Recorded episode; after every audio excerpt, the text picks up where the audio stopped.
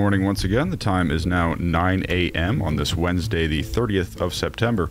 And welcome to Community Pulse, your locally produced program on the coronavirus pandemic here in mid Missouri. We broadcast to you live here from the downtown KOPN studios Mondays and Wednesdays from 9 a.m. to 9:30 a.m. And the episodes are then uploaded to our website, our Facebook feed, and you can also find them on Spotify and Apple Podcasts anytime you like. We're so very pleased this morning to have with us, um, as some of our listeners may know, we are now in the seventh month of doing Community Pulse, and we have both hosts this morning uh, Ginny Chadwick, the public health advocate, and Dr. Elizabeth Allemann, a local family physician and host of Your Health Matters. Seems to me it's been quite a long time since we've had both of our lovely hosts who give their time to this station together. Uh, ladies, good morning to you both. Thank you, Peter. Good morning, Ginny. Good morning. Actually, we were on a Monday together too, but there was so much to talk about that we didn't get through that I wanted to do it again. Um, and Elizabeth, so thank you for joining me. So, oh, you're so welcome. I wasn't going to start with the um, debate last night, but listening to Democracy Now, I think that it just has to be brought up.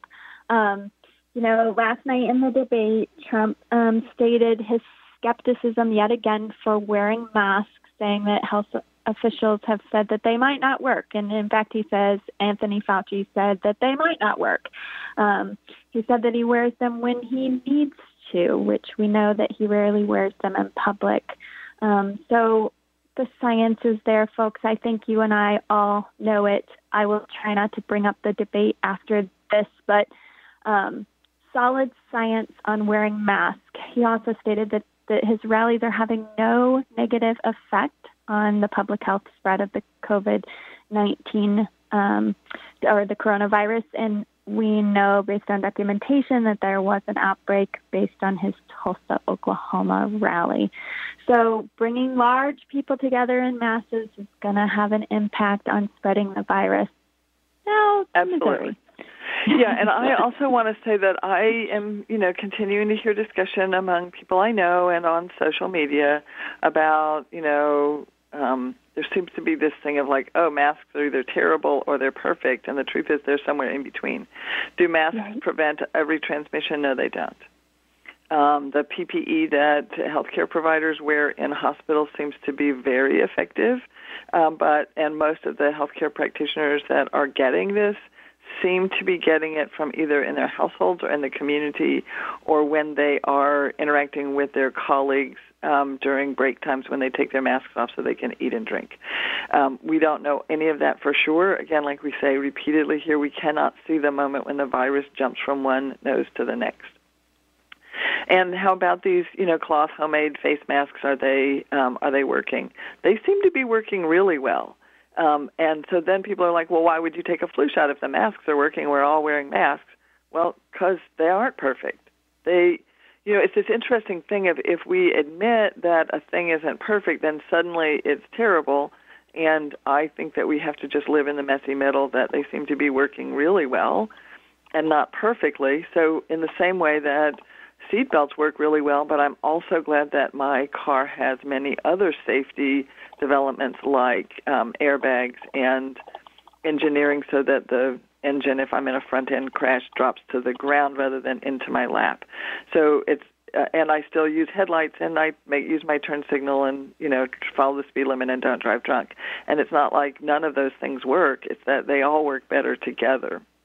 So um, I think that continuing to argue about masks feels like tiring and um, I don't know pedantic, but um, people some people still are having big feelings about it. So I, and you know, did have the journal article that came out this week that says that um, you know masks might reduce the viral load and therefore might be helping us to create immunity, right? So we're having more right. um, asymptomatic cases of of COVID 19 and, and, helping to build the immunity. So that that's a very interesting perspective, and I think we'll talk a little bit more yeah. later about building right. immunity and herd immunity. But looking at the numbers, we had 1,693 cases of COVID 19 in the state of Missouri. So, you know, we've broached um, 2,000 on a high day, but you know we're still averaging now over 1,500 cases per day.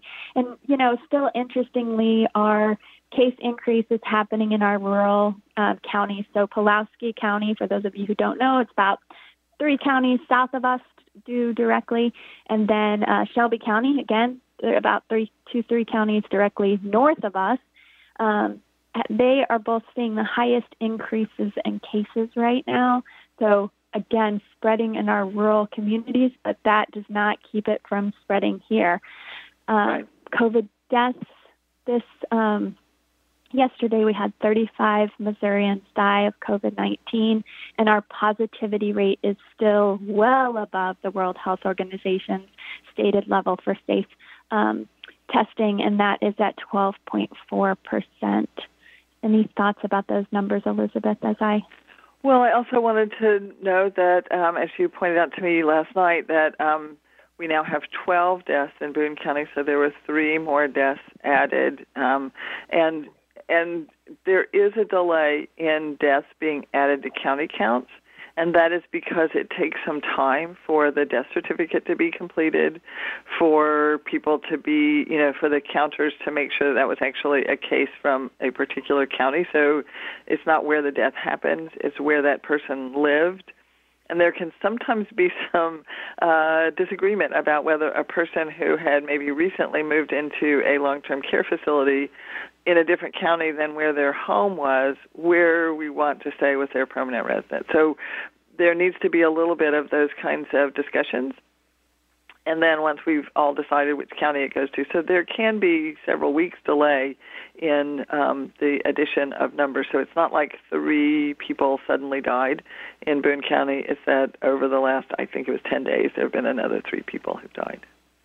Yeah, and I mean, really sad to hear that that was in long-term care facilities. I, I, I know that we've talked about it, but I just want to remind everybody that the White House Coronavirus Task Force has explicitly stated that university towns need a comprehensive plan to test all returning students and routinely to surveillance testing um, to identify new cases and outbreaks, and and that in university towns, they specifically state to ensure all nursing homes assisted living and elderly care sites have full testing capacity in towns that university stu- uh, with university students so staff can be aggressively tested weekly to prevent spread from students to residents through staff.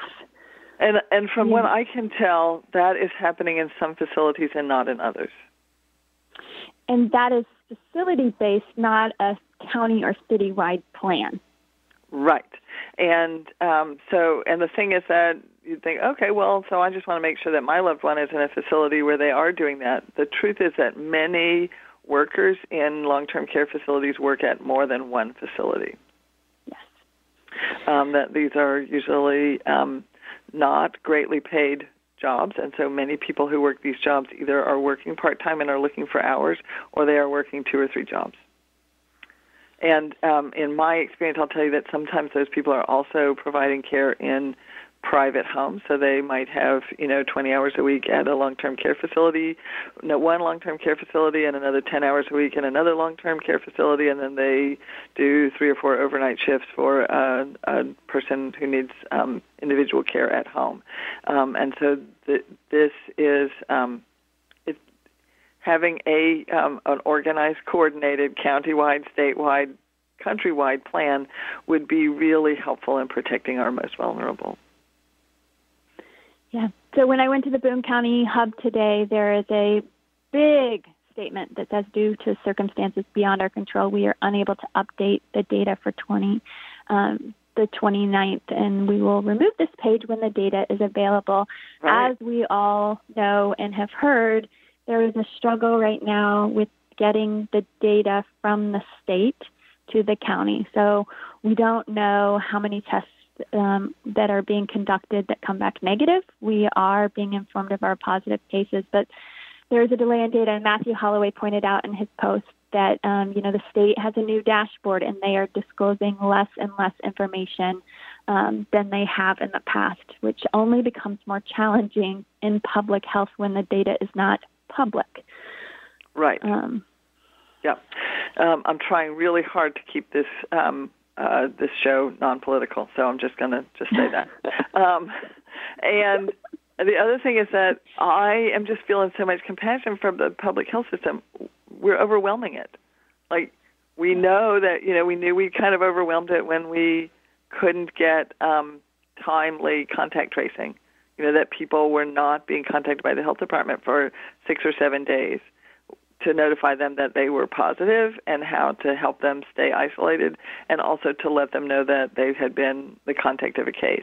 And so I don't know for sure, but it just seems like an understaffed um, health department. And I don't mean understaffed like they're not doing their job. We just gave them a whole lot more work to do by inviting the college students back to town and having a football game and having bars and restaurants open. Yeah yeah, for um, longer, um, right? So, but the good news is our our case rate is dropping slightly, and so the CPS average cases per 10,000 and over a 14-day period is now at 40.9, and as we know, that 50 is the magic mark to potentially get our kids back into a two-day hybrid. As we bring people back together, we know case rates increase, and so I the Columbia Public School has announced that they will be phasing in with kindergarten and second graders starting first.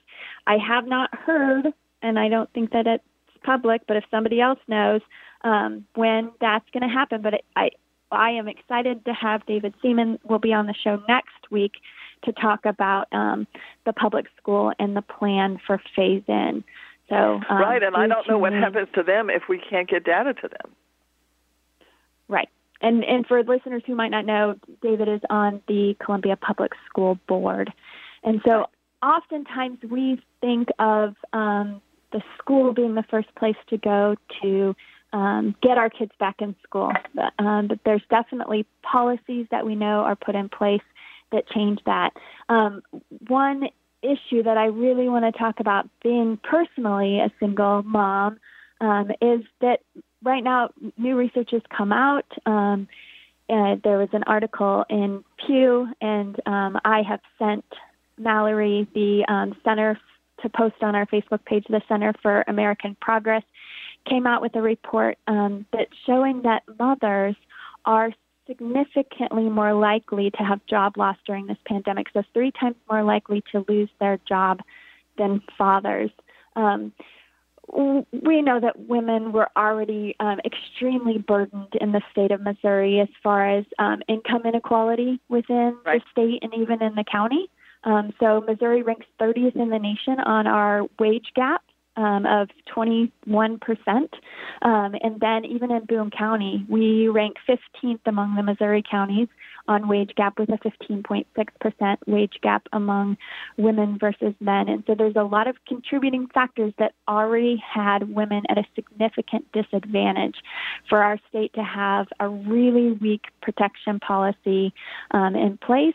And then we look at what's happening with COVID. And women are actually now the majority of the labor force for the first time in decades. So in, in, December of 2019, we were a majority of the labor force, and that 80% of single family households were headed by women. Um, so there are policies that we are lacking in our country, and, and Peter, when we first hopped on, you said, you know, you you have a European perspective, so uh, feel free to join us in this conversation. But we know that the CARES Act provided some protection for sick pay and for caregiver leave, but that exempted any business over 500 employees. And that women oftentimes have those positions that are um, less likely to have insurance coverage. They have a higher burden of doing the domestic work. And, you know, right now, 60% of women or mothers are the sole breadwinner or co breadwinner in the household. So, Elizabeth, right, and just you know, I think many of us who are who think about American families as uh, two adults in a household with uh, the children that are the product of you know that they are the biological parents of. We just need to realize that that is not um, the most common um, household uh, uh, arrangement, and that many of these mothers who are losing their employment do not receive supplemental income from another parent or um, or from another income that's coming into the household. So, um, you know, even when you know more and more uh, when when uh, couples divorce or separate, um, there is less and less. At least it seems to me, and I don't know what the statistics are. It just seems that there is less of an idea that oh, the one parent is sharing their um, wealth with the other parent. Yeah. And then when we look at the child care system, you know, the United States is a country that we do not have action on um, federal guidance or regulations that would help finance the child care system in our country. And we see child care as a individual responsibility that it's it's um, personally a failure, and especially on the part of a working mother, if they don't have access to affordable child care. And, you know, this is really a, a more structural economic problem for policymakers that we really haven't gone far enough in our country to um, to to fix, and that it has been exacerbated during this pandemic. And so, more and more um, families, and especially women, are bearing the burden of of taking care of the children, to do schooling, to do child care during the pandemic. And and again, as we said, you know, to the tune of, of, of three times more likely to have to step down from their job or lose their job to take care of their um, their ch- children. Um, right, and and it has just been complicated and exacerbated by the fact that we're you know we're all trying to not gather together as much and we're trying to really protect our vulnerable elders so you know grandmas and grandpas and aunties and such who previously might have been able to step forward and provide child care some of them are either you know some of them have died some of them are sick and some of them are concerned about getting sick and their families are concerned about sickening them so um families are just really way more isolated and um it just um yeah, it's a concern. I have some uh, families in my circle where the the female parent is uh, self-employed and um, their businesses have failed because not because they didn't have work, but because they don't have a place for their children to be. I mean, they do have a place for their children to be. It's at home because they're doing virtual learning, and that is something that's really hard to outsource. So there are policies that we can put in place even at a local level here in, you know, Boone County, Columbia, um, that would help to prevent this um, disparity. And you know, especially when it comes to wage inequality and and um, sick leave, protecting um, paid family leave, those policies have been implemented at both a state and a local level. Um, po- policies that prohibit workers from discussing pay, policies that say that you won't ask the the um, employee's past salary history. Making salaries public information and public knowledge are all things that have been adopted at a local level. Um, communities like New York, um, Philadelphia, Pittsburgh, New Orleans, they have policies at a local level to prevent the gender gap. We we often say, well, the state needs to take care of this, and and oh yes, in Missouri, the state does need to take care of it. If if you look at our ranking, but we as a local community can take care of it as well, and it takes action and voices, and sometimes the voices of um, other business and economic interests are heard louder than the voices, I think, of of mothers and women. You know, right yeah. now the bar owners are being very vocal about um, if we close bars or reduce hours of bars, it's going to impact them. And I'm pretty confident that our elected officials in the city will tell you that they have heard directly from the bar owners. And if bar owners call our elected officials, I'm going to guess that that is that they take the call and that it's an ongoing conversation. This is not the first time they've talked to them. And bar owners have their bars open and that is encouraging community spread, and it is in contradiction to the White House Task Force recommendation. And in my opinion, it is a major reason why we don't have schools open. So we have women losing their businesses so bars don't lose their income. and it's just one of the costs of us not having in person school. Right. So and Jenny, does the other thing is that as we've talked about, when we go, when we get that number below 50, and we can go to hybrid, that means the children, the students are in school for two days a week, and the other five days a week there is very limited programming for them.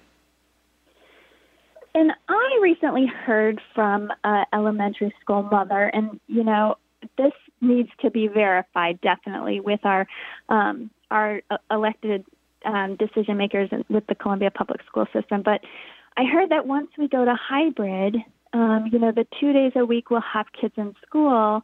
Um, then the other two days a week where they're having school, because remember we're not having classes on Wednesdays right now.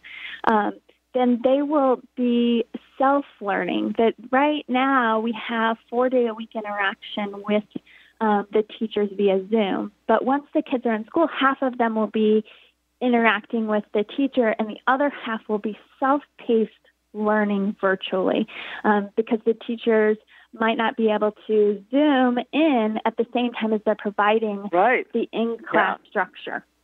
Mm-hmm. So Losing, and there are some there are some educational um, impacts of having much smaller classes and and at a less frequent level that yeah. I think we could debate. But I think that the impact of that meaning that um, that the if you are doing self-paced learning and you are a, a fairly small child, young child, that means you need an adult to be helping guide you. Because it's one thing to expect an 18 year old to do self paced learning, and it's a very different thing to expect a five year old to do that. Okay, so Elizabeth, I've been hearing yeah. a lot about herd immunity and that we're getting right. that why why couldn't we just get close to herd immunity as it was two things I want to talk about before the end of the hour and we've got yeah. a little bit of time vaccines and herd immunity so which one first right. Yeah, well, let's talk about herd immunity first because honestly, my vaccine stuff is rusty. But so the what we yeah the concept of herd immunity is what we've noticed is that as a new disease moves through a population of humans or animals, um, of course they're plants, um, that that there's first a rapid rise um, in the uh, case numbers and then eventually, after a while, there's a fall in number of case numbers if you do nothing. And um, the the thought is that if you have a situation where the interaction between the individuals is random, that is, any one individual is as likely to interact with any other person as a, as someone else, which is not the way humans do, and it's really not the way other animals do either. Um, but if you have that, then statistically there's a formula based on the infectious behavior of the disease that gives you an idea about how much, how many people, how many individuals need to have had the disease and developed immunity before we'll notice that the spread really diminishes. And that even all the, so that then all the people who have not had it are significantly infected, in, affected and protected by the people who have had it. And the concept is sort of like, if we were all playing a game where um, we were throwing tennis balls at each other, and every time somebody threw a tennis ball at you, you threw it back really quickly, you'd have a lot of tennis balls flying in the air. But if what you did was a certain percentage of the people that whenever the tennis ball came to them, they would just hold on to it and wouldn't throw it back. And what you'd see is that very quickly there'd be fewer tennis balls flying around the room. So that is kind of what's happening mm-hmm. is that once people are immune, they don't spread the disease anymore. And um, so the, we've been saying that we needed 70% or so for this disease, for COVID 19, um, to see a significant decrease. But the truth is that even you know the at the very beginning, you're going to start to see a dampening of spread. That it's not going to spread very quickly. So any immunity is helpful, but if what we really want is to feel like oh, that our you know vulnerable folks in nursing homes are safe, and we don't have to be testing the staff and the residents every week. Um, that we were going to need to get to some significantly higher than just one or two percent. And so that, and and then it's like the question is, okay, how do we know who's had it? Well, we know mm-hmm. that we're mm-hmm. not diagnosing everybody. Um, the when we've gone through and done population-based antibody studies to see how many people have antibodies, we're coming up with about 10%. And what we know is that about 10% of them were diagnosed. So about 10% of the population in the United States appears to have protective antibodies, and about 10% of those had been diagnosed by the nasal swab and been told that they had it at the time. So most people who are immune don't know it or weren't officially diagnosed with um, with SARS-CoV-2 uh, virus in their noses. And this was affirmed by a pretty ingenious study. They decided that they would test the uh, blood that's left over after someone goes through hemodialysis. So people with kidney failure go into a, either in their own homes or they go to a center and they have um, their blood basically scrubbed clean by a machine. And what that means is that they are already having a needle stuck into a vein or a port. And the um, and then on a regular basis, once a week or once a month, they have a panel of blood uh, uh, tested tests done, and so that means some of that blood that that goes through the machine gets put into um, vials and sent to a lab. And usually, I think anybody who's had blood drawn knows that they often draw a lot of blood from an adult, and they often draw tiny amounts from a child. And so what that means is that adults who get blood drawn, often there's extra blood in the lab that gets discarded. And they said, oh, what if we tested that blood for antibodies. And so some really smart people looked at, well, who is on hemodialysis? Well, it turns out that the people on hemodialysis tend to be a little bit older than the American population, and uh, people who live in resource poor areas who actually experience poverty, and people who are uh, black or Hispanic or otherwise persons of color are more likely to experience uh, renal failure and need hemodialysis which is a injustice in its own self. So we are harnessing this injustice to test another injustice, which is uh, very warped, but I'm not sure what's the right thing to do there. And so they this would be a population of people where you could do the test without having extra risk to the person um, not requiring extra cost or difficulty in actually getting people in. You get to see people who might otherwise have limited access to health care um, and people who are vulnerable in their own way. And they confirm, so they were able to do a nationwide study of 28,000 people in July and what they do- noted was that there's regional variations and state variations and county variations, but in general, about 9% of people in the United States um, who are undergoing dialysis have um, antibody positive antibodies to SARS-CoV-2. That um, is good news. It is good news. However, 10% is not 70%. Nope, and then even not. In, we have a long way to go. Even and if we think 200,000 people have died so far, and we might have a 10% immunity right? Right, and so if we um, need to get to 70%, we need to have made perhaps, perhaps need seven times that many people to die to get to herd immunity with uh, natural spread of the virus. And then there's the question of like, what about T cells? Okay, so this is complicated, and I am just beginning to read it. And I thought when you sent me those articles, like, oh great, I'm going to understand T cell immunity finally. no, I still do not. Okay, and yeah. I part of it is I don't understand what many people know, and I think even if I knew all of that, we still don't know. So it appears that some people have T cells that remember being exposed to a coronavirus in a way that helps the body deal with this coronavirus. And mm-hmm. so we're calling that T cell immunity.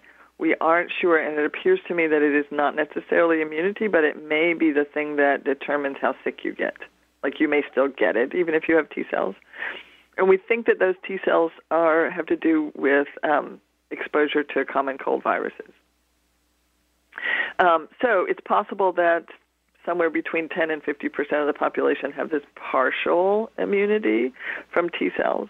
And so there's a thought that maybe we only get need to get to 10 to 20 percent of people with antibody mediated immunity by adding the T cell immunity. Okay, Elizabeth, yeah. we did it yet again. Um, we flew yeah. through another um, episode and didn't get through all that we had planned to talk no. about. right. So next, next, but, the next time you and I don't have a um, a guest and our schedules allow, we'll do a review of vaccinations because I think that there are some fascinating developments in that.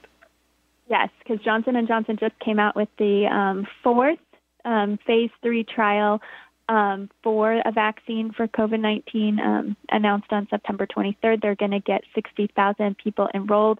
And we know that there is huge disparities in who we're getting enrolled and, and how we're testing this, and that has right. impact on um, research and potential right. outcomes. So, for the next show, um, that we have an opportunity to be together, we will talk yeah. about vaccines. Thank right. you so much for joining You're me. so welcome. Everybody, remember wash your hands, wear your mask, stay six feet away, take your vitamin D, 2,000 international units per day, and cultivate a cheerful confidence that no matter what happens, you can handle a virus. Thank you very much, ladies. Always a pleasure to listen to both of you discuss matters. And if you happen to miss, in, uh, miss some of this episode of Community Pulse, now is a wonderful time to remind you that you can find the full episode online on our website, on our Facebook feed, and also Spotify and Apple Podcasts. If you enjoyed listening to Ginny and Elizabeth and Dr. Allemann uh, talk right there, they also were together on Monday, as Ginny mentioned at the beginning of the program. We thank both Dr. Allemann and Ginny Chadwick. Uh, important to emphasize that they are both volunteers who give their time to this listener supported and volunteer operated community radio station. So thank you very kindly, ladies, for more time. And thank you, the listener, for tuning in to KOPN, Mid Missouri source for in depth news, diverse talk, and music of the world, your listener supported and volunteer operated community radio station. Coming up next, it is 51%. We will speak to you again live from the KOPN downtown studios with engineer Mallory Daly on Monday at 9 a.m. Until then, enjoy your weekend. Do stay safe, do stay informed, and don't forget about that cheerful confidence that Dr. Allemann always alludes to. See you on Monday, Columbia.